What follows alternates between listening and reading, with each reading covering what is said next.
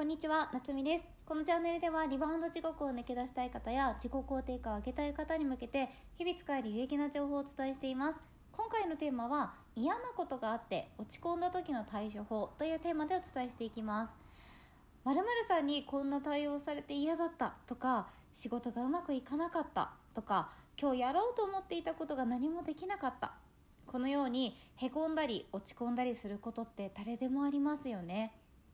落ち込んだ時に落ち込んだらダメとかなんで落ち込んでるんだろう私って本当にダメだなとか自分を責めたりはしていないですか？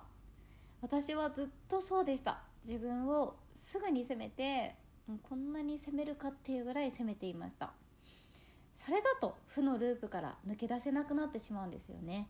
落ち込んだ時こそよし今から思いっきり休もうと自分の好きなことをたくさんしたりとかだらだら休んだりとかその時間を思いっきり楽しむ時間にしてあげてほしいんですね。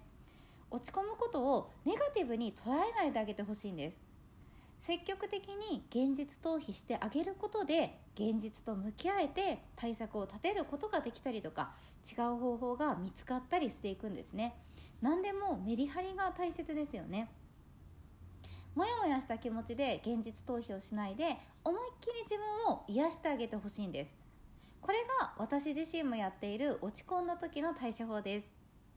皆さんもぜひ落ち込んだ時どんなことをしているのかよかったらコメントで教えてください。